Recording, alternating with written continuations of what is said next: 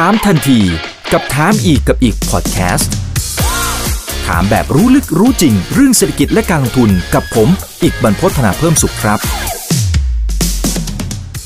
สวัสดีครับ สวัสดีเพื่อนๆนักลงทุนทุกคนนะครับ นี่คือ right now by อีกบรรพททุกเรื่องที่นักลงทุนต้องรู้นะครับ และสำหรับเรื่องวันนี้ที่เราต้องรู้เกี่ยวข้องกับทองคำนะครับ หลายคนก็ลงทุนอยู่นะครับ เพราะฉะนั้นก็เลยเป็นที่มาของท็อปิกในวันนี้ด้วยนะครับ วันนี้ได้รับเกียรติจากคุณต่ายคุณธนรัตน์พัสวงศ์ครับประธานเจ้าหน้าที่บริหารกลุ่มบริษัทหัวเซ็งเฮงครับสวัสดีครับคุณต่ายครับ สวัสดีครับพี่ดิกครับสวัสดีท่านผู้ฟังครับเอาละฮะสำหรับวันนี้หัวข้อหลักๆนะครับเป็นกรณีที่ทางฝั่งของกลุ่ม G7 นะครับหรือว่าประเทศ 7 G7 นะครับก็คือเหมือนกับว่าเป็นประเทศยักษ์ใหญ่นะครับ7ประเทศเนี่ยนะครับที่มีการประกาศคว่ำบาตรการนำเข้าทองคำจากทางฝั่งของรัสเซีย ซึ่งจริงก็เป็นข่าวคราวมาประมาณสัก 3-4 วันก่อนหน้านี้ละนะครับโดยเขาบอกว่าอยากจะลดรายได้ตัดท่อน้ำเลี้ยงวันเถอะนะครับไม่ให้รัสเซียนั้นมีรายได้ที่จะเอาไปทำสงครามในยูเครน ซึ่งตอนนี้กลายเป็นหนังม้วนยาวไปแล้วนะครับอันก็เลยเรียนเชิญคุณต่ายเข้ามาร่วมพูดคุยกันนะครับทีนี้ถ้าก่อนที่จะไปวิเคราะห์ในเชิงของผลกระทบทองคำราคาเป็นอย่างไรเนี่ยนะครับอยากให้คุณต่ายปูพื้นก่อนนะครับเพราะว่าตัวเลขนะครับจาก S&P Global Platts นะครับที่มีการเก็บตัวเลขมาเนี่ยเขาบอกว่าโอ้รัสเซียก็มีการผลิตทองคำเนี่ยอยู่ที่ประมาณ 333.4 เมตริกตันส์นะครับแต่ว่าตัวเลขนี้ผมว่าหลายคนอาจจะอาจจะยังไม่เห็นภาพนะ คุณต่ายคิดว่า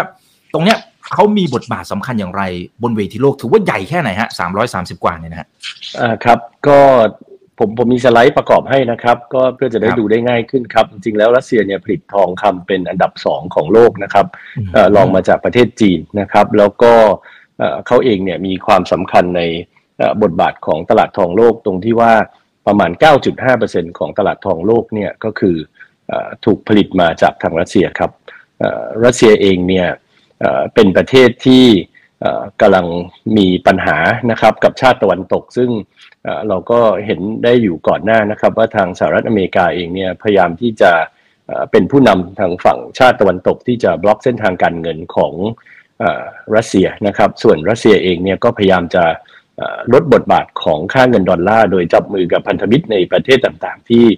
ไม่ใช่เป็นพันธมิตรกับชาติตะวันตกนะครับ แล้วก็เรียกว่า พยายามจะลดบทบาทของ US ดอลลาร์เองโดยหันมาพึ่งพาทองคำนะครับเป็นตัวช่วยนะครับ แล้วก็ล่าสุดเนี่ยก็พอมีเรื่อง G7 ขึ้นมาเนี่ยก็เหมือนกับจะให้ทางฝั่งอังกฤษนะครับ ซึ่งมีตลาด LBMA หรือที่เราเรียกว่าตลาดทองคำของลอนดอน ซึ่งเป็นตลาดศูนย์กลาง OTC ที่ใหญ่ที่สุดในโลกนะครับมามีบทบาทสำคัญในการปิดเส้นทางเพิ่มเติมของรัสเซียนะครับ เพื่อเรียกว่าทำให้ รัสเซียเนี่ยถูกกดดันนะครับ เพื่อจะยุติสงครามระหว่างรัสเซียกับยูเครนครับ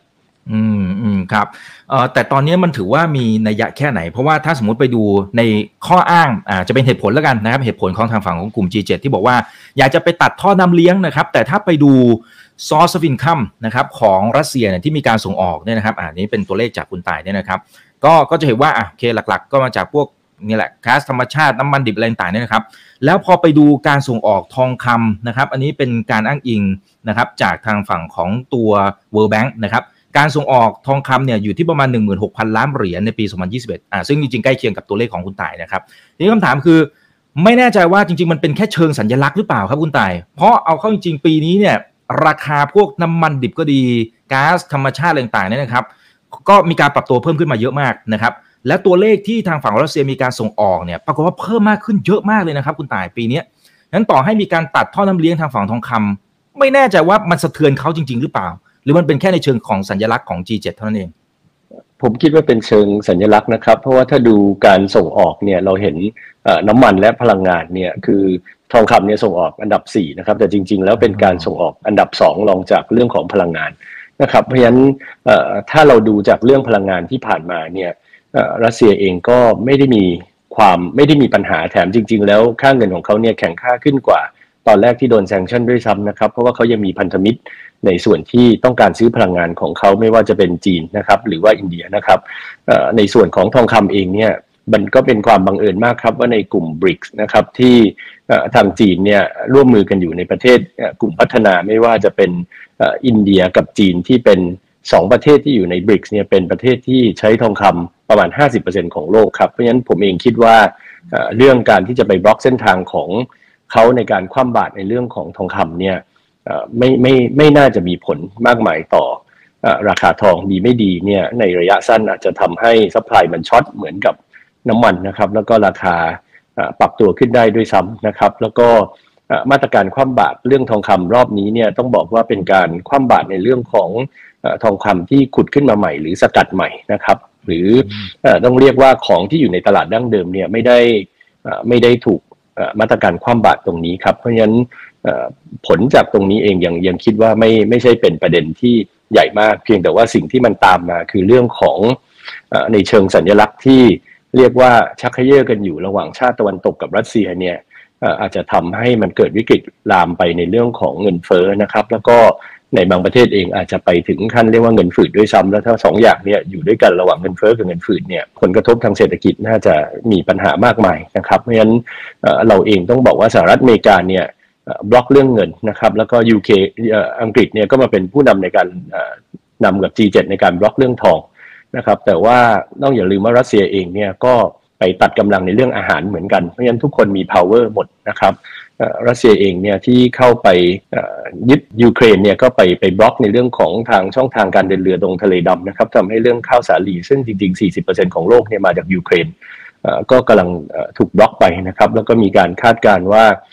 ปีนี้เองเนี่ยจะมีจำนวนผู้คนที่จะต้องอดอาหารอย่างเฉียบพลันอีกจำนวนมากเลยนะครับ แล้วก็เรื่องของค่าอาหารที่แพงขึ้นประมาณ 41% นะครับ ก็เป็นตัวเลขที่ทำให้จะส่งผลต่อนานาประเทศที่ที่อยู่ในความวุ่นวายตรงนี้ครับ อืมครับเอ่อแต่ทีนี้มันมันมีสัญญาณที่สวนทางกันเล็ก ๆ นะครับ คุณต่ายคือทางฝั่งของกลุ่ม G7 เนี่ยบอกว่าจะแบนนะครับ แต่ว่าสวิตเซอร์แลนด์วันก่อนหน้านู้นนะครับ สักวันสองวันก่อนที่ G7 ประกาศแบนเนี่ยสวิตเซอร์แลนด์เนี่ยปรากฏว่าเขาจะมีการนำเข้า ซึ่งจริงๆมีการนำเข้าล็อตหนึ่งละนะครับในช่วงเดือนพฤษภาคมจากทางฝั่งของรัสเซีย อันนี้มันเป็นสัญญาณที่ ที่มันขัดกันสวนทางกันมันมีเหตุผลอะไรบ้างไหมฮะครับถ้าดูจากเรื่องของประเทศนะครับที่ในสไลด์ที่โชว์อยู่ครับประเทศหลักที่รัสเซียส่งออกทองคำคือถ้าไม่ใช่สหราชอาณาจักรประเทศต่อไปก็เป็นสวิตเซอร์แลนด์เพราะฉะนั้นสวิตเซอร์แลนด์เองเนี่ยจริง ๆ มีโรงหลอมที่ใหญ่ของโลกอยู่ 4 แห่งนะครับ ซึ่ง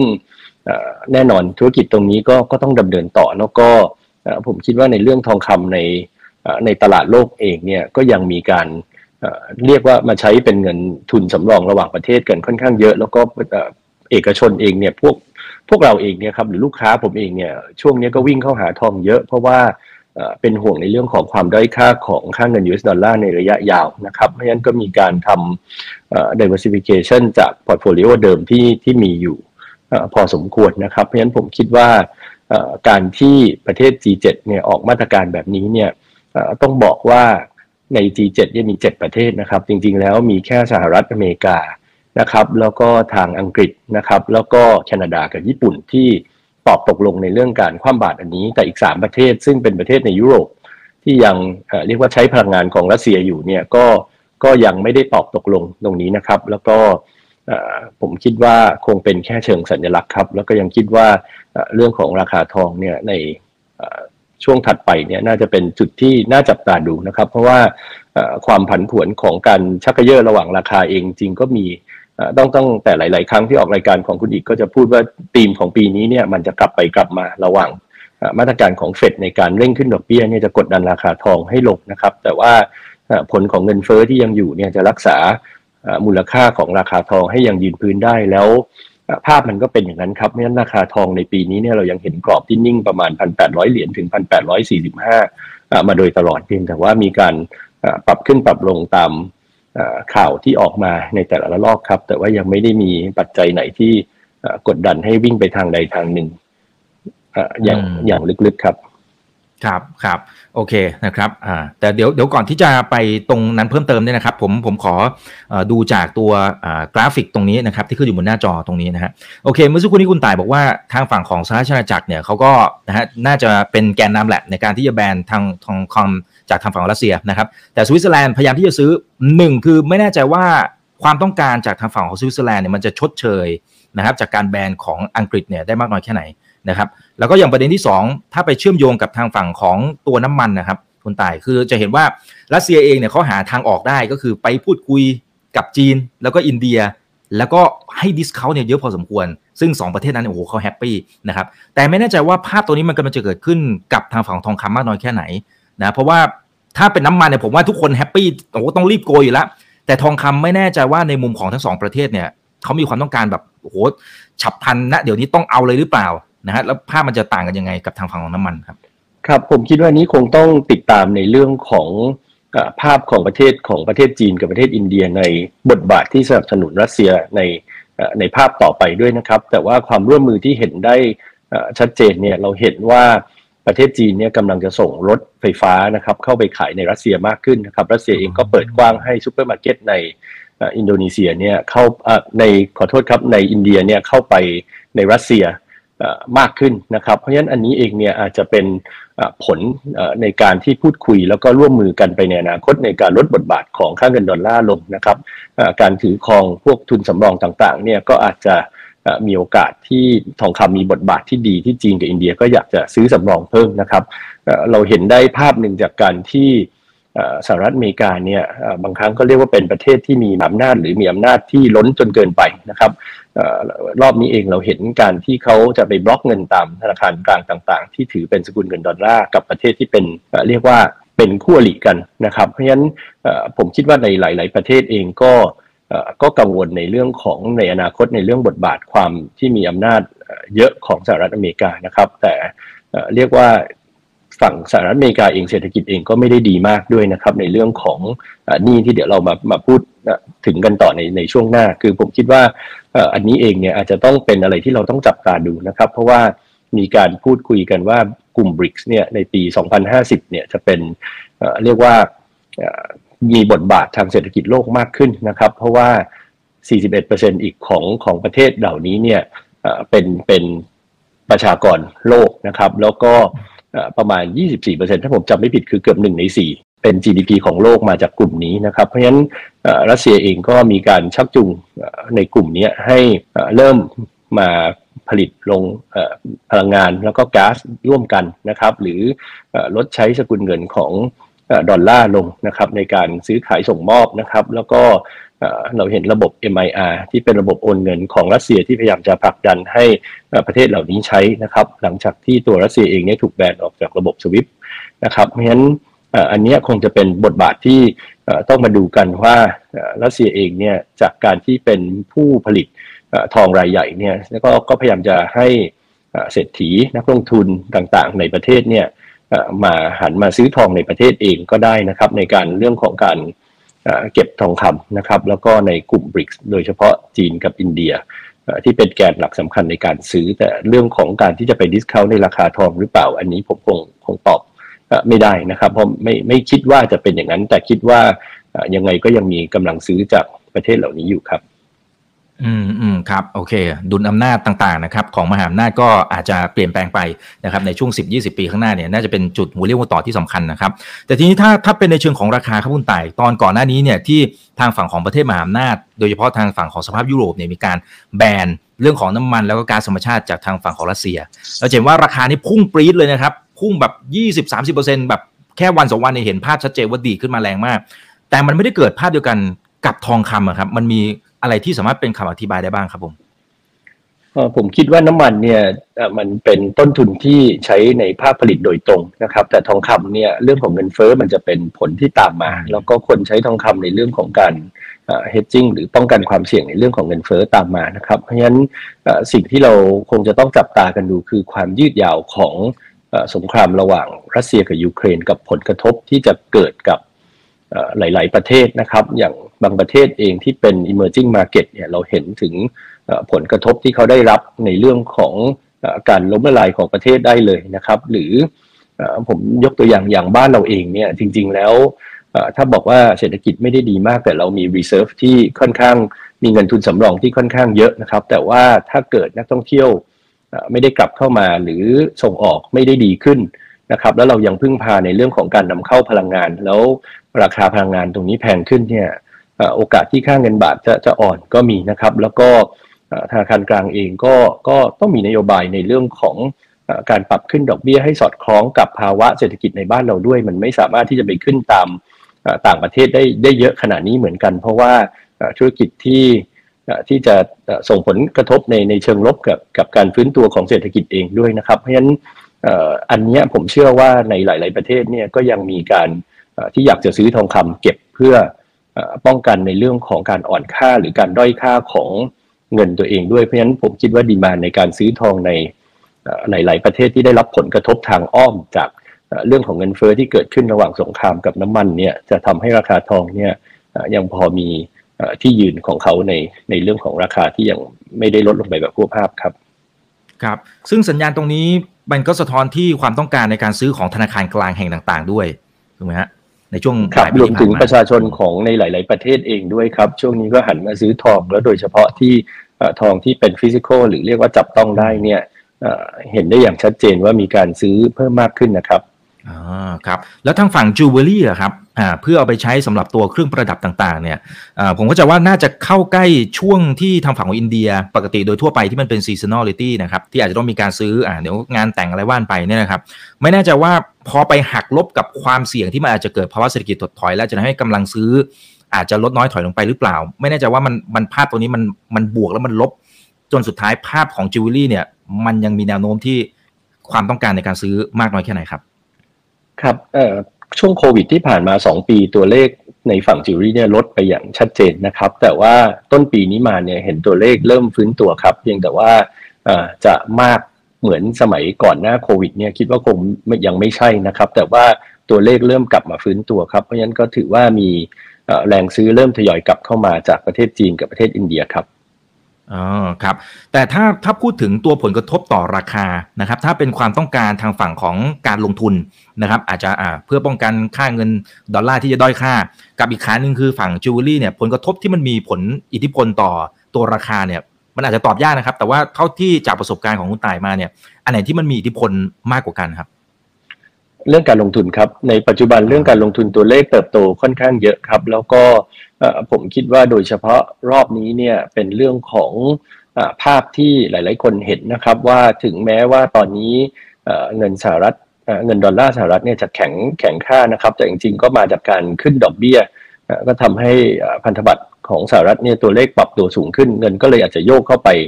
ในเรื่องของการซื้อพันธบัตรนะครับ แต่ว่าในระยะยาวเองเราก็ เห็นได้ชัดในเรื่องของเศรษฐกิจสหรัฐที่ยังมีหนี้ต่อ GDP ค่อนข้างสูงนะครับประมาณ 150%หรือว่าบางบางแห่งอาจจะบอก 130 หรือบางแห่งอาจจะบอก 150 โดยโดยขึ้นอยู่กับตัวเลขที่เป็นปัจจัย แต่ก็ถือว่าอยู่ในระดับที่สูงมาก เพราะฉะนั้นในระยะถัดไปเนี่ยการที่ค่าเงินดอลลาร์มีโอกาสที่จะอ่อนค่าลงได้เยอะเนี่ยก็ทำให้คนก็หันมาเข้าหาทองคำ มากขึ้นในเรื่องของการป้องกันความด้อยค่าของตรงส่วนนี้ครับอ๋อครับอ่าแต่ที่คุณต่ายได้ให้กรอบราคาไว้นะครับ ตั้งแต่ตอนต้นรายการที่บอกว่าน่าจะวิ่งอยู่ในโซน 1,800 ถึง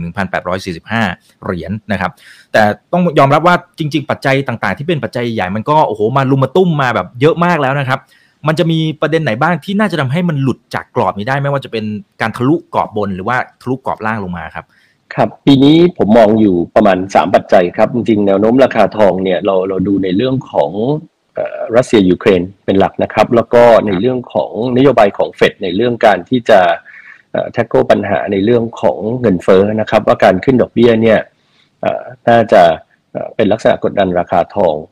ในแต่ละช่วงมากน้อยแค่ไหนตามสัญญาณที่ที่ส่งออกมาว่าจะปรับขึ้นมากน้อยแค่ไหนนะครับ แต่ว่า ก็คงดูได้ไม่ยากนะครับ ก็รอบต่อไปก็ยังดูเหมือนจะขึ้นเยอะอยู่นะครับ แล้วก็ค่อยๆ ผ่อนลงในช่วงปลายปลายปีนะครับ อีกอันหนึ่งก็คือในเรื่องของภาวะเศรษฐกิจถดถอยที่ถ้าเผื่อว่าตามมาหลังจากนี้เนี่ย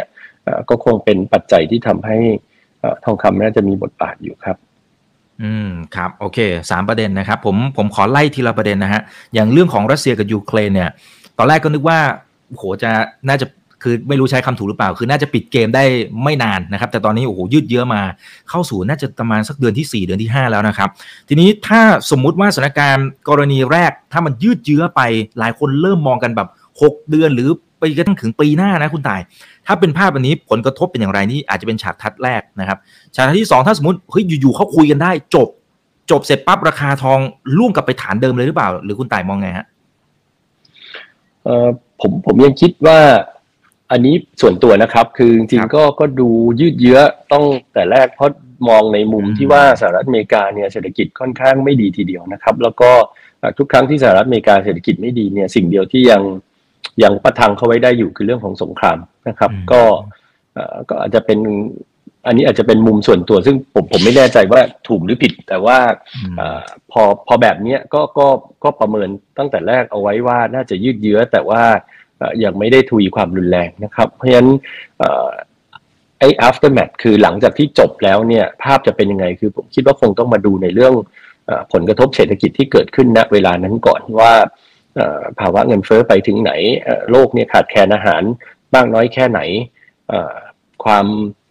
สิ่งที่มันไปเป็นราคาที่มันมันสูงขึ้นต่อผู้บริโภคในช่วงนั้นเองเนี่ยแล้วก็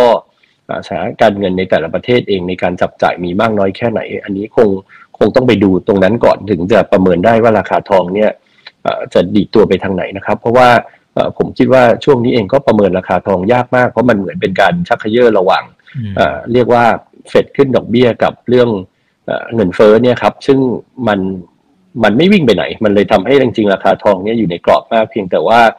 ในบ้านเราเองเนี่ยซื้อขายเป็นเงินบาทก็ทำให้นักลงทุนเนี่ยได้รับอานิสงส์จากค่าเงินบาทที่อ่อนค่าอย่างต่อเนื่องทำให้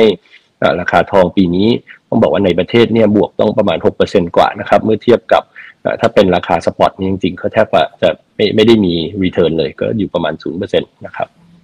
อืมอืมอืมครับโอเคนะครับค่ะเข้าใจได้นะครับ เพราะว่าทั้งสามปัจจัยที่คุณไต่ไล่มามันก็จะมีทั้งปัจจัยบวกและปัจจัยลบมันก็เลยทันทานกันอยู่นะครับ มันก็เลยเป็นลักษณะการชักกระเยอะนะครับแต่อย่างประเด็นที่ 2 ที่เฟดเขามีแนวโน้มว่าขึ้นดอกเบี้ยอยู่แล้วล่ะนะครับ เพราะว่าเงินเฟ้อเนี่ยยังคงเร่งตัวสูงขึ้นอยู่นะครับทีนี้ทีนี้ถ้าดูจากตัวเช่นตัว terminal rate ของเขาในปลายปีนี้นะครับเขาก็มองกันอยู่ที่ประมาณสัก 3.4%ถ้าดูจาก dot plot นะครับทีนี้ไม่แน่ใจว่าโอเคเขาขึ้นแหละนะครับ ซึ่งมันก็คงไปสะท้อนที่ดอลลาร์ดอลลาร์คงจะแข็งค่าขึ้น ทองคำก็อาจจะอาจจะด้อยลงมานะครับ แต่ถึงจุดหนึ่งเนี่ยตลาดก็น่าจะรับรู้ข่าวเข้าไปในราคาด้วยเหมือนกัน มันจะมีมันจะมีวิธีข้อสังเกตยังไงได้บ้างไหมครับคุณต่ายสมมติเป็นในมุมของนักทุนว่าเอ้ยพอถึงจุดนี้ปั๊บต่อให้ขึ้นไปเท่าไหร่เนี่ยมันมันตลาดอาจจะชาชินละ ไม่ได้สนใจละอะไรต่างๆนะครับ ผลกระทบต่อทองคำมันอาจจะน้อยลง มันมีวิธีการดูไหมฮะครับก็ ผมคิดว่าทุกครั้งที่ขึ้นดอกเบี้ยเนี่ยทองคำลงแน่ เพราะว่าโดยเฉพาะดอกเบี้ยในระดับนี้เนี่ยแล้วก็จากถ้าเราเห็นในอเมริกาเนี่ยจริงๆแล้วโฮมเลสเยอะมากนะครับ ก็รับสวัสดิการภาครัฐด้วยซ้ำคือไปกางเต็นท์นอนแล้วก็มีอาหารมาส่งให้นะครับ การเป็นอยู่ก็กลายเป็นแบบนั้นไปนะครับ เราก็เห็นตัวเลขในฝั่งภาคตะวันตกของสหรัฐอเมริกา West Coast นี่ homeless เยอะมากนะครับ แล้วก็ในเรื่องของ บ้านเราเองจริง ๆ ผมคิดว่าปัจจัยในปีนี้คนที่อยากซื้อทองจริงเพราะมองในเรื่องของค่าเงินบาทนะครับ เพราะว่าเขาได้รับอานิสงส์เต็มๆจากค่าเงินบาทที่อ่อนค่านะครับ แล้วถ้าเราดูว่าทางธนาคารกลางเองอาจจะไม่ไม่ได้ขึ้นดอกเบี้ยได้ไล่ตามสหรัฐได้ได้เยอะขนาดนั้นเนี่ยอาจจะทำให้ค่าเงินบาทอาจจะไม่ได้ ไม่ได้กลับมาแข่งค่าได้มากขึ้นมาก ๆนะครับ เพราะฉะนั้นอันนี้ผมคิดว่าเป็นจุดที่นักทุนอย่างให้ความสนใจว่าเอ๊ะอย่างนี้ถ้าดูแล้วระยะยาวเนี่ย ซื้อทองไว้ก็ยังน่าจะได้ประโยชน์จากตรงนี้ ส่วนใหญ่ก็มาซื้อด้วยเหตุผลนั้นครับอืมอืมอืมครับผมโอเคนะครับงั้นบ้านเรายังยังพอใจชื้นได้อยู่บ้างนะครับ ตอนนี้ถ้า ที่ดูจากค่าเงินบาทก็อยู่ในโซนประมาณ 35 บาท 40 สตางค์นะครับ บวกลบเล็กน้อยนะฮะเดี๋ยวค่าเงินบาทเดี๋ยวจะเชิญคุณต่ายมาวิเคราะห์กันอีกทีหนึ่งนะครับ ขอเอาอีกหนึ่งประเด็นตรงภาวะเศรษฐกิจถดถอยที่ตอนนี้เนี่ยเสียงค่อนข้างแตกนะคุณต่ายคือบางค่ายก็บอกว่าโอ้โหมีโอกาสสูงขึ้นมานะเช่น Goldman Sachs บอกว่าปีนี้เศรษฐกิจของอเมริกา มีโอกาสเข้าสู่ recession นะฮะประมาณสักสามสิบเปอร์เซ็นต์ซึ่งเป็นความน่าจะเป็นที่เพิ่มมากขึ้นด้วยนะครับ หลายๆ ค่ายก็บอกว่าโห อย่าเพิ่งมองไปถึงตรงนั้นเลย ยังไงทางฝั่งของอเมริกาเขาน่าจะมีวิธีในการแตะเบรกนะครับให้มันไม่ได้เข้าสู่ภาวะเศรษฐกิจถดถอยขนาดนั้นหรอกนะครับ อย่าเพิ่งไปกังวล ถ้าเป็นในมุมของคุณตายให้น้ำหนัก เรื่องนี้มากแค่ไหนครับผม แล้วมันจะกระทบต่อทางทองคำในมิติไหนบ้างครับผมเอ่อผมเองยังไม่ได้กังวลในประเด็นนี้มาก เพียงแต่แค่ตั้งเป็นประเด็นว่าถ้าเกิดมันมีเรื่องนี้เกิดขึ้นในหลาย ๆ ประเทศนะครับ ผมคิดว่าทองคำอาจจะยังได้อานิสงส์ ที่เป็นแรงซื้อจากในตลาดโลกนะครับในสหรัฐอเมริกาเท่าที่ผมดูข้อมูลข่าวสารกับตัวเลขเนี่ยจริง ๆ แล้วมันมันมีการพูดถึงเวลาที่คนถามกันว่าปีนี้ลงทุนอะไรดี ทุกคนก็บอกว่า hold cash คือเก็บเงินสดนะครับ ซึ่งมันมีการประเมินกันอยู่เหมือนกันว่าสหรัฐอเมริกาเนี่ยในเรื่องของนักลงทุนต่างๆเนี่ยก็ทยอยเก็บเงินสดไว้ค่อนข้างเยอะนะครับ แล้วก็ถึงแม้เงินเฟอ้อจะอยู่ในระดับที่สูงเนี่ยเขาคิดว่าไอ้ตัวเลขเงินสดที่เก็บไว้เนี่ย น่าจะน่าจะวันที่จะต้องกลับออกมาเนี่ยน่าจะทำให้ผ่านเรื่องเงินเฟอ้อไปได้ไม่ยากมากนะครับ แต่ว่าอันนี้ก็เป็นจากเชิงวิเคราะห์ที่ได้มาจากทางธนาคารของสหรัฐแห่งหนึ่งนะครับแห่งใหญ่ก็ก็ก็มาแชร์ แต่ว่าก็เป็นมุมมองที่ผมก็คิดว่าเขาน่าจะรู้ดีกว่าผม เพราะฉะนั้นก็ผมก็ยึดตามมันนั้นมาว่าสิ่งที่ผมมองในเรื่องของถดถอยผมมองถึงประเทศอื่น ๆ ที่เป็น emerging market หรือได้รับผลกระทบต่อค่าเงินของเขาเองที่อ่อนมากๆแล้ว ถ้าในประเทศมีหนี้ที่ค่อนข้างสูงแล้วไม่ไม่สามารถที่จะรักษามูลค่าของตัวเองได้ อันนี้ทองคำน่าจะได้รับผลมาจากทางนั้นครับ อืมครับ เอ๊ะแต่กำลังซื้อถ้ามันเกิดภาพนั้นจริงๆเหมือนว่าเศรษฐกิจถดถอยกำลังซื้อของคนมันก็อาจจะลดลงไปด้วยหรือเปล่าหายไปด้วย ใช่ครับ ใช่ครับ แต่ว่ามันก็ยังจะมีกลุ่มหนึ่งที่เรียกว่ามีมีมีกำลังที่จะซื้อก็จะซื้อเพื่อ hedging hedging ในเรื่องของค่าเงินตัวเองนะครับอืมครับอ่าโอเคนะครับ ทีนี้ค่าเงินบาทนะครับ เมื่อสักครู่นี้ผมผมบอกตัวเลขผิดไปเล็กน้อยนะครับ ตอนจังหวะที่ที่เราพูดคุยกันอยู่เนี่ยนะครับ ค่าเงินบาทอยู่ที่ 35 บาท 5 สตางค์นะครับ ตกไปหลักหนึ่งนะฮะอ่าก็ก็เริ่มที่จะแข่งค่าเล็กน้อยแล้วนะครับนิดหน่อยนิดหน่อยอ่ายังยังไม่ได้เยอะอะไรมากนะครับ มุมมองของคุณตายเนี่ยตอนนี้คิดว่าถ้าเป็นในเชิงอาจจะมองจากกราฟทางเทคนิคหรือวิเคราะห์ปัจจัยพื้นฐานประกอบเนี่ยถ้าทางเทคนิคเนี่ยมันถือว่าโอเวอร์บอทมากน้อยแค่ไหน ที่มันลงมากระจึกหนึ่งเนี่ยมันมันเป็นสัญญาณของการปักหัวลงมาแข็งค่าแบบรวดเดียวหรือยังนะครับ หรือว่ามันแค่เหมือนกับปรับฐานเล็กๆ แล้วเดี๋ยวไปต่อฮะอ่อนค่าไปต่อครับ ผมผมคิดว่ายังไม่ได้แข่งค่าไป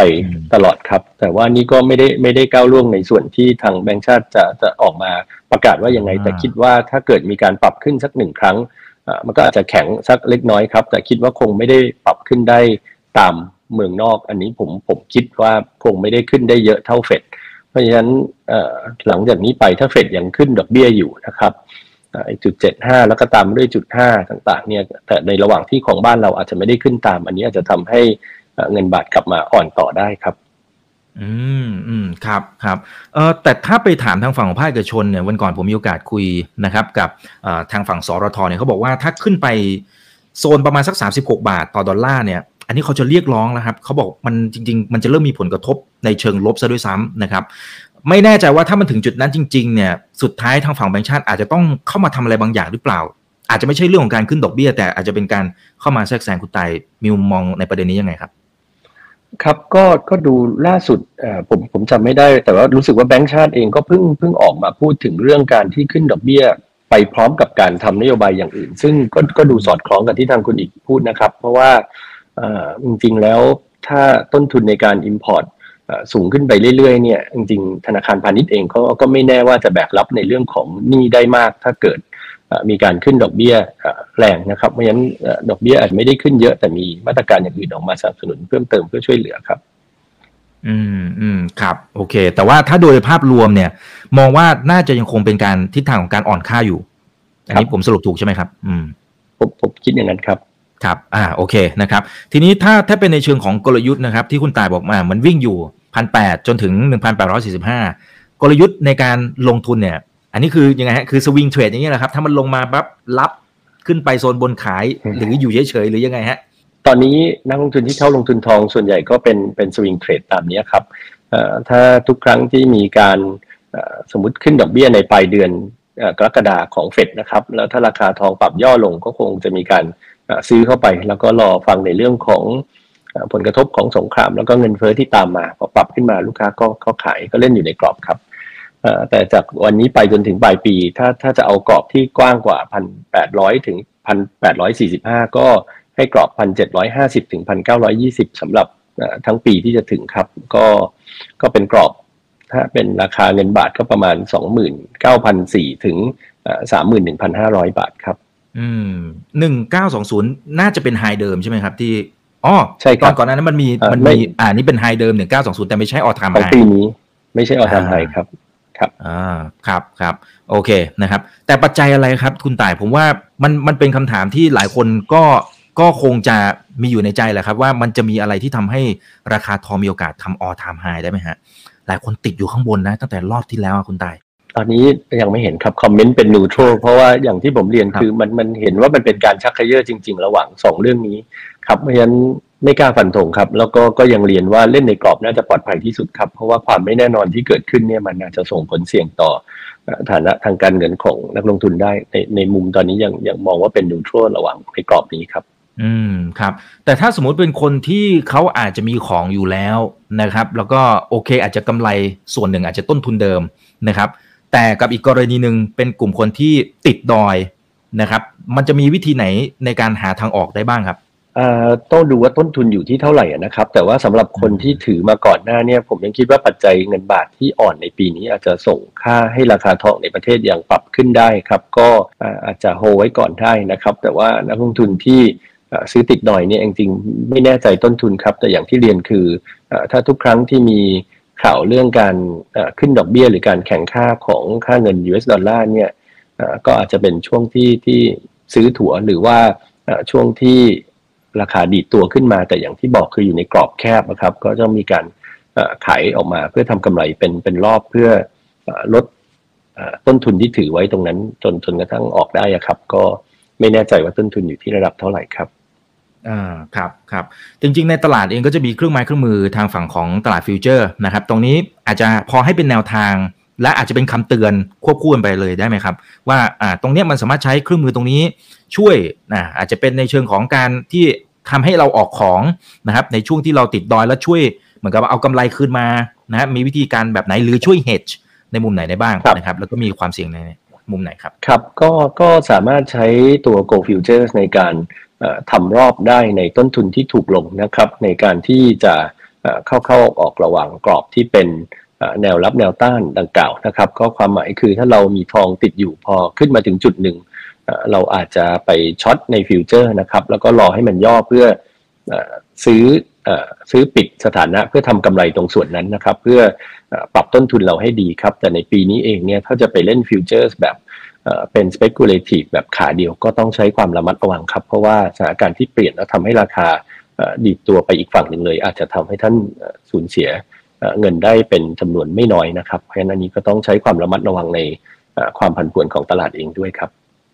ครับเรื่องของการวางเงินเนี่ยคุณต่ายพอจะให้ไกด์ไลน์ได้ไหมครับ ว่าเราควรจะวางสัดส่วนสักประมาณเท่าไหร่ ถึงจะช่วยบริหารความเสี่ยงนะครับ ลงทุนสบายใจได้ ครับอย่างแรกจริงต้องถามในเรื่องการประเมินความเสี่ยงของนักลงทุนก่อนนะครับ ต้องสาเหตุที่ผมต้องพูดแบบนี้คือเป็นเพราะว่านักลงทุนบางท่านเนี่ย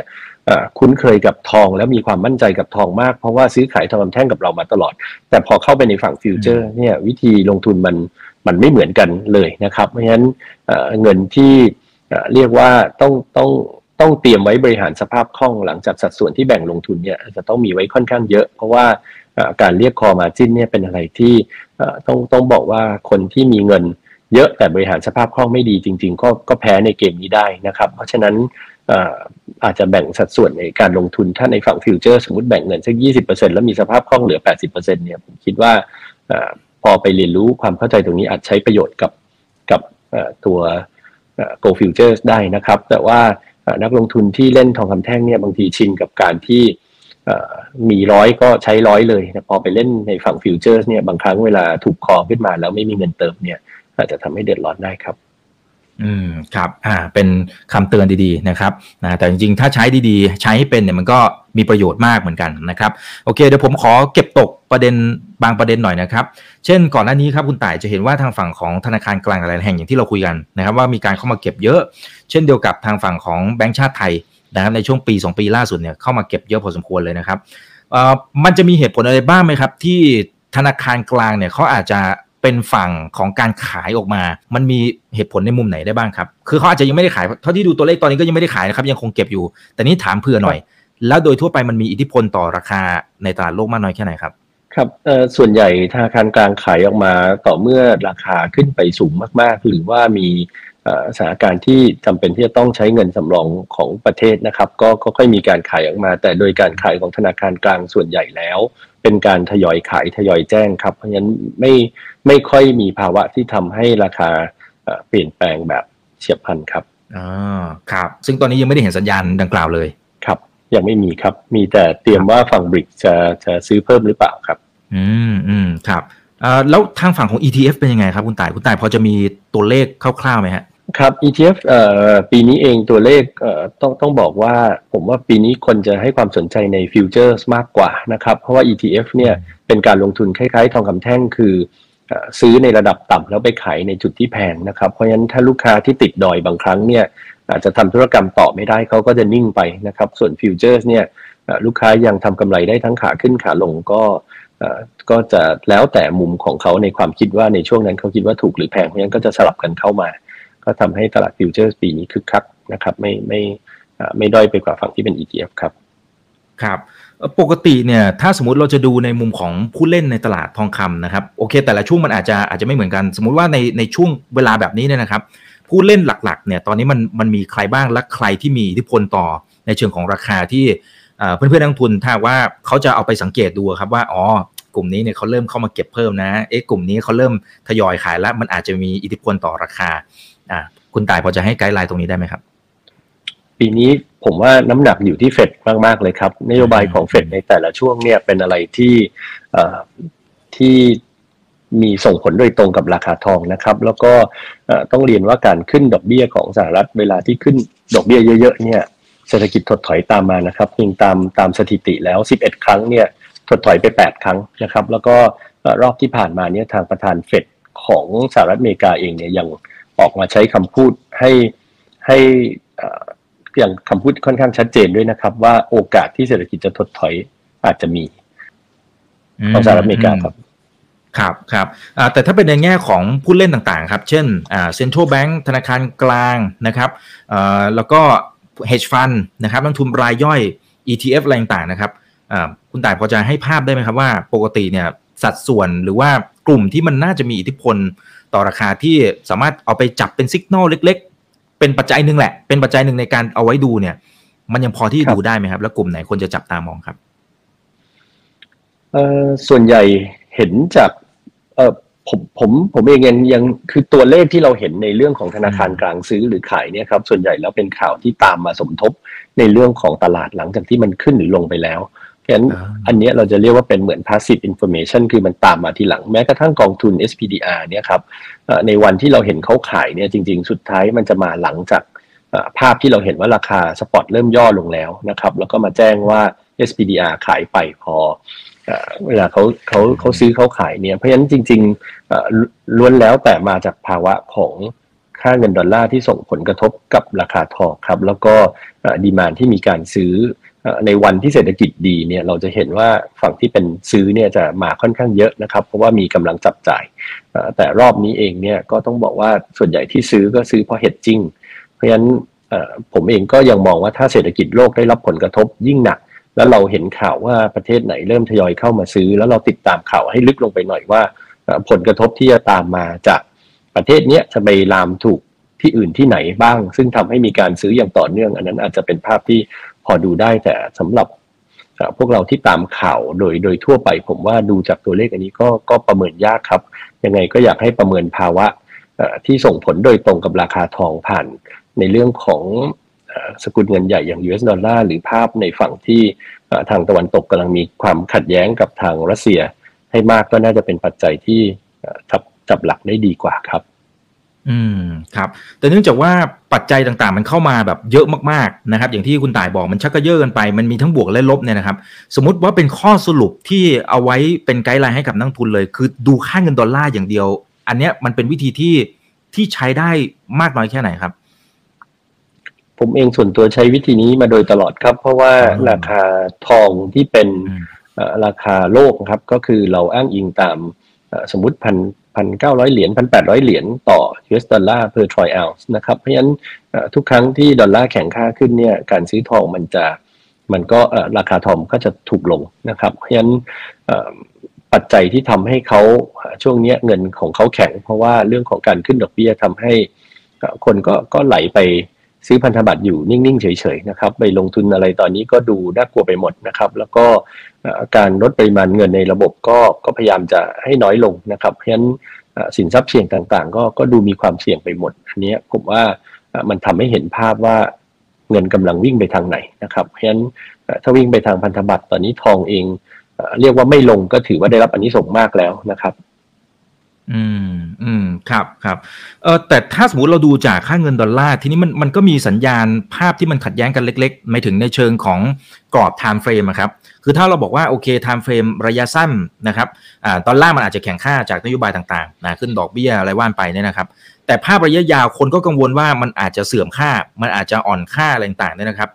อย่างนี้ถ้าถ้าเป็นในเชิงของของกลยุทธ์ ภาพระยะสั้นโอเค เราสามารถที่จะดูนะครับตัวนี้แต่ไม่แน่ใจว่าในอนาคตเนี่ยทองคำมันยังเป็นคำตอบอยู่หรือเปล่า ก็ในเมื่อถ้าสมมติเราเราจับดอลลาร์เป็นตัวหลักเป็นตัวที่เราจะเอาไว้เหมือนกับวิเคราะห์สำหรับทิศทางครับ ครับ ก็ผมผมเห็นหลาย ๆ คนก็ก็มีคำถามอันนี้ฮะแต่ผมก็ยังบอกว่าเราเนี่ยโชคดีว่า ถ้าเรามองว่าเราอยู่ในประเทศไทยแล้วเราซื้อขายเป็นเรื่องของเป็นเป็นเงินบาทนะครับ หลายครั้งที่ลูกค้าผมซื้อเนี่ยเพราะว่าการตัดสินใจที่มองว่า โอเค ดอลลาร์จะแข็งอยู่ แต่ว่าอนาคตทุกคนมองเสื่อมค่า เพราะว่านี่จำนวนค่อนข้างเยอะนะครับ แล้วก็การที่เริ่มเปลี่ยนขั้วอำนาจของโลกในหลังจากการที่จะทะเลาะกันในรอบนี้ระหว่างจากเดิมที่มีมหาอำนาจคือสหรัฐอเมริกาอย่างเดียว ตอนนี้ก็แบ่งขั้วมีสหรัฐอเมริกา มียุโรป มีรัสเซียนะครับ ซึ่งก็ผนึกกับแล้วก็ยังมีจีนอีกนะครับ เพราะฉะนั้นการที่รัสเซียกับจีนกับอินเดียพยายามจะส่งสัญญาณที่จะ ร่วมมือกันให้ดีในการที่จะด้อยค่าดอลลาร์อันนี้มันเป็นภาพที่หลาย ๆ คนกังวลนะครับ แล้วก็ให้เครดิตในเรื่องของการซื้อเก็บทองคำมากขึ้น แต่ว่าพอยิ่งอยู่ในบ้านเราเอง แล้วบอกว่าค่าเงินบาทเนี่ยมีโอกาสทิศทางที่จะอ่อนค่าลงจริงก็เลยเป็นจังหวะที่นักลงทุนหลายคนก็พยายามหาช่วงเวลาที่ราคาทองในบ้านเราดิฟลง ก็เข้าซื้อเพื่อจะเก็บระยะยาวครับ แต่นี่ผมก็ก็เรียนว่าเป็นเป็นมุมมองระยะยาวคือยาว สามปีห้าปีอย่างนี้นะครับ คือเขาไม่ได้คิดที่จะเป็นเทรดดิ้งครับอ๋อครับโอเค ถ้าถ้าในภาพยาวๆเนี่ยมันมีทิศทางสมมุติว่าทางฝั่งของขั้วมหาอำนาจมันกำลังจะเปลี่ยน ค่าเงินดอลลาร์อาจจะมันคงยังอยู่แหละนะครับ มันคงไม่ได้หายไปไหนนะครับ แต่โอเคมันอาจจะอ่อนค่านะครับ หรือเสื่อมค่าลงไปนะครับ แต่แต่ถ้าสมมุติว่าไปเปรียบเทียบกับสินทรัพย์อื่นๆนะครับคุณตายทำไมทองคำถึงเป็นสินทรัพย์ที่คนทั่วโลกเนี่ยเหมือนกับว่าให้การยอมรับนะครับ แล้วก็มองว่ามันเป็นสินทรัพย์ที่จะช่วยป้องกันความเสี่ยงได้ทั้งที่จริงๆมันก็มีสินทรัพย์ประเภทอื่น ๆ ที่พยายามที่จะเหมือนกับพยายามมาเป็นตัวแทนพยายามที่จะมาแซง เช่นทางฝั่งคริปโตก่อนอันนี้พยายามจะเหมือนกับว่าโอ้คุณสมบัติเขาสร้างมาลอกเลียนแบบทางฝั่งของทองคำเลยนะ เพราะน่าจะมาเป็นทางเลือกทางออกให้กับเรื่องของตางเงินเฟ้ออะไรต่างๆ แต่ในที่สุดมันก็ยังไม่ใช่ มันก็ยังเป็นทองคำอยู่ดี แล้วก็ยังได้รับการยอมรับทั่วโลกเลยนะครับ มัน มันสะท้อนคุณสมบัติอะไรทำไมถึงเกิดปรากฏการณ์แบบนี้ แล้วเป็นมาตั้งโอ้โหสี่ห้าพันปีละผมมองเรื่องคริปโตมาอ้างอิงที่คล้ายกันเนี่ยเพราะว่าทองเนี่ยอยู่ในตลาดมาเป็นพันปี แล้วก็ถูกใช้มาลักษณะคล้ายกัน ก็พยายามอยากจะให้เหมือนกันนะครับ แต่ว่าแน่นอนก็ก็ก็มีเหตุผลและ excuse ต่างกันไป คือ ในวันที่เขาได้ผลตอบแทนที่เยอะมากและเยอะกว่าทองด้วยซ้ำในวันที่ตกเขาก็บอกว่าตกมากก็เป็นเรื่องธรรมดา เพราะฉะนั้นอันนี้ก็ก็ก็แล้วแต่มุมมองนะครับ แต่ว่าทองเองเนี่ยในยามที่เป็นภาวะแบบนี้เนี่ยคนเองก็รู้ว่ามันมันรักษามูลค่ายังไงนะครับ แล้วก็มีสภาพคล่องในการที่จะเปลี่ยนเป็นเงินสดได้ง่ายแค่ไหนนะครับ แต่แต่ถึงเองยังไงเองทุกวันนี้คนก็ก็เริ่มพูดนะครับว่าถ้าสงครามเนี่ยนานขึ้นเรื่อยๆหรือ ถ้ารุนแรงเข้าไปถึงจุดที่เรียกว่ามีนิวเคลียร์ลงจริง ๆ แล้วถึงทองเองก็อาจจะไม่ทันได้เอาไปขายก็ได้งั้นก็ตอนนี้ก็ก็โลกมันเปลี่ยนครับ จริงๆ ผมคิดว่ามันมันไม่ได้ไปตามทฤษฎีเดิมทั้งหมด เพราะฉะนั้นอะไรที่เป็นสิ่งใหม่ๆเอง เราก็ไม่ได้ปิดกั้นนะครับ เราเองก็ศึกษาแล้วเราก็พยายามจะดูว่าความเชื่อมโยงระหว่างทองคำกับสินทรัพย์อื่นๆ มีตรงไหนที่ให้ประโยชน์กับนักลงทุนได้เราเองก็พยายามที่จะ ค้นคว้าหาข้อมูลตรงนี้มาแชร์กันครับ อืมครับ แต่ว่าในในมุมมองของคุณต่ายคิดว่าอ่าสมมติว่าทางฝั่งคริปโตเนี่ยโอเคตอนนี้มันอาจจะเป็นช่วงขาลงนะครับอ่าสมมติมันกลับขึ้นมาอีกเนี่ย มันมีโอกาสที่ถึงจุดจุดหนึ่งสมมติเวลามันผ่านไปสักระยะหนึ่งมันมีโอกาสที่จะมาทดแทนทองคำและกลายเป็นสินทรัพย์ทางเลือกนะครับ ได้หรือไม่หรือจริง ๆ มันก็น่าจะยังอยู่คู่กันไปแบบนี้นะครับ ไม่ไม่ไม่ได้เป็นลักษณะการเข้ามาทดแทน ครับเอ่อเวลาผมเห็นคนพูดถึงคริปโตผมผมจะแยกเป็น 2 ประเด็นก่อนนะครับ ก็คือว่าเรื่องของการซื้อขายเพื่อการลงทุนหมายถึง speculation นะครับ หรือเพื่อเก็งกำไรนะครับ หรืออีกส่วนหนึ่งคือการนำมาซึ่งการชำระมูลค่าสินค้าได้ ซึ่งเราเห็นว่าธนาคารกลางหลายประเทศเนี่ยไม่ไม่อนุญาตในส่วนตรงนี้นะครับ แต่ว่าเทคโนโลยีที่อยู่ข้างหลังของ คริปโตเคอเรนซีที่เป็นบล็อกเชนหรือไม่ว่าเราจะพูดถึงเรื่องเว็บ 3.0 หรือเรื่อง digital asset ต่างๆ ที่จะตามมาในอนาคตกับเรื่อง decentralized เนี่ยอันนี้ผมเห็นภาพว่ามันมีความเป็นไปได้สูงนะครับ แล้วก็มันเป็นเรื่องที่เราควรต้องศึกษานะครับผมผมเองคิดว่าอะไรที่ในอนาคตเนี่ยมัน tokenize ได้มัน digitalize ได้เนี่ย มันเป็นทิศทางที่ที่โลกมันเปลี่ยนไปในในทางนั้นนะครับ เราเองทุกวันนี้ใช้ระบบโมบายแบงกิ้งของธนาคารจนเรียกว่าจริงๆ ถ้าจะไม่ไม่พึ่งพาเงินสดหรือตู้ ATM เนี่ยจริงๆ ยังทำได้เลย ถ้าถ้าตั้งใจจะจะจะใช้เขาไปในโลกอนาคตแบบนั้นนะครับ เพราะฉะนั้นสิ่งที่เป็นรากฐานจากตรงนี้ที่ตามมา ผมคิดว่าเป็นมีนัยสำคัญว่าจะเติบโตขึ้นครับ แต่ในฝั่งที่เป็นเรื่องของเหรียญแล้วก็มาเก่งกำไร มูลค่ากัน อันนี้ผมคิดว่าเป็นเรื่องที่ต้องไปดูโครงสร้างของบล็อกเชนก่อนว่าเวลาเติบโตขึ้นมาจะมี usage ในการใช้มากน้อยแค่ไหน แล้วก็การเอาไปชำระเป็นเป็นค่าสินค้าจะถูกยอมรับมากน้อยแค่ไหนจากตรงนั้นก่อน แล้วก็ค่อยมาตามมาเรื่องในเรื่องของการเก็งกำไรครับ อืมอืมครับ แต่ในในแง่ของพฤติกรรมของคนรุ่นใหม่อะครับ คุณตาย คือไม่แน่ใจโอเคถ้าถ้าเป็นคนรุ่นตั้งแต่ระดับประมาณพวกเราขึ้นไปนะครับ จนถึงคนที่สูงอายุหน่อยเนี่ยโอเคเขาเชื่อมั่นทางฝั่งทองคำนะครับ แต่น้องๆคนรุ่นใหม่ ผมไม่แน่ใจนะครับว่าอาจจะไม่มีตัวเลขที่ที่เป็นตัวเลขสถิติที่ชัดเจน ว่าคนรุ่นใหม่เนี่ยหันมาซื้อทางฝั่งของตัวสินทรัพย์ทางเลือก มากกว่าทางฝั่งทองคำหรือไม่ แต่ถ้าสังเกตจากคนรอบข้างของผมหลาย ๆ คนโดยเฉพาะพวกรุ่นน้องอะไรเงี้ยมันก็เป็นภาพนั้นนะคุณตาย เลยไม่แน่ใจว่าในภาพยาวๆเนี่ย ความต้องการในการซื้อทองคำสมมุติว่ารุ่นคนก่อนๆเนี่ยเริ่มทยอยหมดไปเนี่ย มันจะยังมีมากน้อยแค่ไหนอย่างไรนะครับ ถ้ามองแบบภาพยาวๆเลยครับครับยอมยอมรับว่าพฤติกรรมเปลี่ยนครับ จริง ๆ ต้องบอกว่าพอโลกในปัจจุบันเนี่ย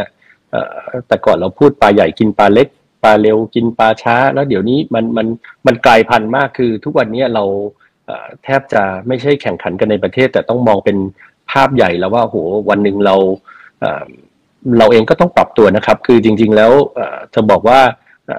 วันหนึ่งถ้าต่างชาติเข้ามาแล้วใหญ่กว่าเราเนี่ยจริงๆเราก็กลายเป็นตัวเล็กไปโดยทันทีเพราะฉะนั้นเราต้องปรับตัวเพื่อหาจุดแข็งของตัวเองให้ได้ ในโลกที่แข่งขันแบบนี้ผมมองว่าวิถีชีวิตของคนรุ่นใหม่ ๆ ที่ที่ที่เกิดมาแล้วก็ทำงานเนี่ยมันก็เปลี่ยนไปนะครับ การ spending เขาก็เปลี่ยนไปการเก็บออมก็เปลี่ยนไปนะครับ จากเดิมถ้าเป็นรุ่นคุณพ่อคุณแม่เราบอกว่าเรามีเงินร้อยเราอาจจะต้อง หักค่าใช้จ่ายที่เหลือ แล้วส่วนที่เรายังเหลืออยู่จากที่ไม่ได้ใช้จ่ายสักสิบยี่สิบเปอร์เซ็นมาลงทุน คือเด็กรุ่นใหม่เนี่ยบางทีผมเห็นเขาหาเงินมาได้เนี่ยเขาก็ลงทุนแบบเต็มที่ออินเลยใส่เข้าไปได้ก็ได้เต็มที่ ถ้าขาดทุนเรียกว่าหมดเลยแล้วค่อยไปหาใหม่ อย่างเงี้ยมันมันมันเป็นอะไรที่มันเปลี่ยนไปแต่มันอาจจะยังไม่ได้เหมือนกันแบบนี้ทุกคนนะครับ แล้วก็อาจจะไม่ได้บอกว่าเป็นวิธีที่ถูกต้องที่สุด แต่ว่า มันเห็นภาพที่มันเปลี่ยนไปนะครับ หรือในอนาคตเนี่ยถ้าเป็นสมัยก่อนเนี่ยเราอาจจะบอกว่าเรามีเงิน เราก็ซื้อบ้านซื้อรถในอนาคตเนี่ยเราอาจจะเห็นเด็กที่อาจจะโตมา แล้วเรียกว่าอาจจะไปทำ leasing ก็ได้นะครับ แล้วก็จ่ายเงินเป็น subscription ว่าเอ้ฉันมีภาระในการใช้งานในแต่ละวัน แล้วก็เป็นเป็นหนี้ไปในส่วนนั้นแต่เงินก้อนใหญ่ที่ยังเหลือเอามาลงทุน คือภาพพวกนี้มันมันมันค่อยๆ เปลี่ยนไปเรื่อยๆนะครับเพราะฉะนั้นพฤติกรรมตรงนี้เราก็พยายามที่ พยายามเราเองก็พยายามศึกษาตรงนี้เพื่อให้บริการที่สอดคล้องกับความต้องการของคนในแต่ละยุคครับ อืมครับเอ่อคุณต่ายมองอย่างไรกับคำพูดที่หลายคนโดยเฉพาะคุณผู้ใหญ่เนี่ยเขาจะบอกว่า อ่า ถ้ามีตังก็เก็บออมในทองคำนะยังไงระยะยาว มันก็ต้องขึ้นอยู่แล้วเมื่อก่อนเนี่ยโอ้โหสมัยอากงอาม่าซื้อนะแบบโอ้โหไม่กี่บาทเองนะหรือคุณพ่อคุณแม่อาจจะเห็นหลักร้อยหลักพันอยู่ ดูสี่สมัยนี้ขึ้นมาทั้งสามหมื่นกว่าบาทแล้วนะครับ ภาพนี้ แนวความคิด mindset แบบนี้ มันจะยังใช่ในระยะยาวๆไหมครับผม ในเมื่อพฤติกรรมของคนรุ่นใหม่ก็เริ่มเปลี่ยน ก็เขาขึ้นอยู่กับคนครับ ผมคิดว่าถ้าเป็นคนรุ่นใหม่ที่ที่เป็น mindset ที่ชอบในการเรียนรู้ในเรื่องการลงทุนแล้วหาวิธีลงทุนไปเรื่อยๆ เขาจะรู้ว่าในแต่ละปีเนี่ยสินทรัพย์ตัวไหนน่าลงทุน เพราะฉะนั้นเขาก็จะศึกษาไปไปตามแต่ละตัว แล้วเขาก็จะชอบที่จะลงทุนในหลาย ๆ รูปแบบนะครับ แต่ว่าถ้าเป็น น้องๆ รุ่นใหม่จริง ๆ ที่บอกว่าบางทีเขาเขาเขาไม่มีผลตอบแทนตรงนี้มาก่อนแล้วอยากจะได้เหมือนเพื่อนอย่างเงี้ย แล้วเขาไปที่ตัวไหนตัวหนึ่งแล้วเขาต้องการที่จะแม็กซ์เซมที่พร้อมกับรับความเสี่ยงได้ อันเนี้ยมันมันก็เป็นอีกอีกแบบหนึ่งแต่แต่ในใจผมเองก็ยังคิดว่าทุกการลงทุนเหมือนกันนะครับ คือเราต้องเรียนรู้ในเรื่องของการลงทุนแล้วก็ศึกษาความเสี่ยงให้ดี แล้วก็ดูว่าแบบไหนเนี่ยมัน สอดคล้องกับไลฟ์สไตล์ของชีวิตเราว่าเราอยากจะหาได้เยอะๆหมดแล้วค่อยกลับไปหาใหม่ แล้วมันมีขั้นตอนความลำบากตอนนั้นไหมหรือบางคนเขาก็แบ่งส่วนหนึ่งเป็นสินทรัพย์ที่ไม่เสี่ยงนะครับ แล้วก็เก็บออมไปให้มันเติบโตกับอีกส่วนหนึ่งอาจจะแบ่งส่วนน้อยๆมาเรียนรู้แล้วก็มาลงทุนอะไรที่ได้ผลตอบแทนเยอะขึ้น อันนี้ก็ขึ้นอยู่กับมุมมองของของแต่ละคนที่มีครับ ครับ อ่า แต่ถ้าเป็นในเชิงของการจัดพอร์ตนะครับผมว่าทุก session ที่ที่มีโอกาสได้คุยเนี่ย คนก็จะถามมาตลอดนะครับบอกว่าโดยทั่วไปเนี่ยทองคำมันต้องมีสักเสี้ยวหนึ่งนะครับของของพอร์ตของแต่ละท่านแต่ละคนเนี่ยนะครับ ถ้าเป็นสำหรับปีนี้นะครับที่ความผันผวนมันเยอะมากนะครับเรามีคำแนะนำยังไงครับคุณต่ายว่าคุณผู้ชมที่ดูเราอยู่เป็น guideline ว่าเออคุณรับความเสี่ยงได้เท่านี้คุณจะมีสัดส่วนสักประมาณสักเท่าไหร่ยังไงมีหลักคิดประมาณไหนครับผม โดยทั่วไปความผันผวนที่เยอะขึ้นลงทุนในสินทรัพย์เสี่ยงที่มากขึ้น ก็ก็เพิ่มในเรื่องของทองคำเข้าไปในพอร์ตมากขึ้น เพื่อเพื่อยันกันไว้ก็ดีครับ แต่ว่าในปีนี้เนี่ยก็คงแนะนำนักลงทุนให้ถือเงินสดไว้เยอะหน่อยนะครับแต่ส่วนของทองคำจากเดิมถ้าสักสิบก็ไม่เกิน 15%ผมคิดว่าก็ยังเป็นส่วนหนึ่งที่น่าจะให้ประโยชน์กับพอร์ตลงทุนได้ครับ แล้วก็อาจจะไม่ได้บวกหวือหวามาก แต่ว่าอย่างน้อยก็ถ้ารักษามูลค่าไว้ได้ก็ น่าจะเป็นการลงทุนที่ดีครับ อืมอืมครับผม อ่า โอเค นะฮะเราคุยกันพอสมควรแล้วนะครับ แต่ผมขออีกหนึ่งประเด็น อันนี้อาจจะอาจจะนอกเรื่องนิดนึงนะครับ อยากทราบเซนติเมนต์เฉยๆว่าอย่างหน้าร้านนะครับอ่าของหัวเชงเฮงเองเนี่ยนะครับ ซึ่งซึ่งเป็นมีสาขาเยอะแยะมากมายเนี่ยนะครับ ตอนนี้คนเข้ามาซื้อหรือขายมากกว่ากันตอนนี้เท่าที่จับเซนติเมนต์เนี่ยเป็นยังไงบ้างครับ อ่า ซื้อครับ เข้ามาซื้อเยอะกว่าครับ ครับโอ้โอ้นี่ขนาดราคามาขนาดนี้แล้วนะครับอืม เดือนที่ผ่านมาเป็นการซื้อสะสมต่อเนื่องครับ อืม มันมันสะท้อนอะไรได้บ้างไหมครับ ถ้าถ้าเปรียบเทียบกับช่วงก่อนนั้นผมจำได้ว่าตอนช่วงที่ราคาทองมันออทามไฮเนี่ยคนแห่ขายเต็มไปหมดเลย แต่ตอนนี้ราคาก็ก็ถือว่าทรงขึ้นเหมือนกันนะครับ ในบ้านเรา ครับผมผมคิดว่าเขาอาจจะไม่ได้มองลึกไปเหมือนกับทุกประเด็นที่เราพูดมาทั้งหมดนะครับ แต่ว่าโดยรวมเนี่ยเขาเห็นราคาอยู่ในกรอบแล้ว อาจจะอยู่ในกรอบเรียกว่ากรอบล่างที่คิดว่ารับได้ แล้วก็ผมเห็นในมุมที่เขามองเรื่องเงินบาทที่ยังอ่อนค่าอยู่ทำให้มูลค่าเขายังเพิ่มขึ้นได้อยู่ครับ แล้วก็อีกส่วนหนึ่งเนี่ยผมคิดว่าช่วงนี้นักทุนอาจจะไม่ได้มีสินทรัพย์เสี่ยงที่จะไปลงทุนได้เยอะ เขาก็พยายามจะหาจังหวะเข้ามาเล่นในกรอบตรงนี้ครับ ครับครับเอาละครับ ก็ขอบคุณคุณต่ายมากนะครับ ที่วันนี้มาให้ความรู้นะครับ แล้วก็แชร์ไอเดียดีๆ กับพวกเรานะครับวันนี้ครบทุกมุมเลยตั้งแต่ในภาพใหญ่นะครับ แล้วก็ภาพของการลงทุนภาพเครื่องประดับอะไรต่างๆนะครับ แล้วก็การจัดพอร์ตด้วยนะครับ ฝากทิ้งท้ายให้กำลังใจกับนักลงทุนหน่อยครับนะเพราะว่าปีสองปีที่ผ่านมาเนี่ยโอ้โหหนักหน่วงพอสมควร ผมคุยกับท่านไหนช่วงนี้ผมขอกำลังใจทั้งหมดเลยฮะครับ ก็ก็คงต้องต้องอดทนนะครับ แล้วก็คงต้องมองการลงทุนเป็นระยะยาวขึ้นนิดนึงครับ ถึงแม้บางช่วงเราจะบอกว่าให้ถือเงินสดไม่บ้างบางที ทนไม่ไหวก็อยากจะไปลงทุนนะครับ แต่ถ้าในภาวะที่มันมีพายุที่รุนแรงอยู่บางทีการเก็บเงินสดไว้ก็ไม่ใช่เป็นเรื่องที่เลวร้ายครับ อาจจะมาทำผลตอบแทนในเฉลี่ย 2 ปี แทนที่จะเป็นเฉลี่ยปีหนึ่งก็ ก็หวังว่าจะปลอดภัยกว่านะครับ แล้วก็ยังไงก็ตามผมเองก็อาจจะอยู่ในฝั่งที่ ขายทองคำนะครับ ก็ก็ไม่ได้ไม่ได้ hard sell ให้ต้องนักลงทุนต้องมาซื้อ แต่ว่าผมเองก็ยังคิดว่าทองคำปีนี้เป็นน่าจะเป็นส่วนหนึ่งในพอร์ตลงทุนที่ปลอดภัยได้ครับ ผมเองก็อยากจะให้แบ่งสัดส่วนเล็ก ๆ น้อยๆในการถือทองคำเก็บเอาไว้ ผมคิดว่าจะช่วยให้นักลงทุนอย่างน้อยไม่ไม่ได้รู้สึกว่าพอร์ตเงินหายไปมากมายครับ ก็ขอให้นักลงทุนทุกคนประสบความสำเร็จครับ แล้วก็ หวังว่าเศรษฐกิจเราจะฟื้นตัวนะครับ แล้วโควิดหมดไปเร็ววัน แล้วก็จะกลับมาเป็นประเทศที่สวยงามเหมือนเดิมครับ แล้วก็มีนักท่องเที่ยวอยากจะกลับเข้ามาเที่ยวบ้านเราอย่างต่อเนื่องครับ ครับครับหวังว่าจะเป็นอย่างนั้นนะครับ ขอบคุณมากครับคุณตายขอบคุณครับอีกครับ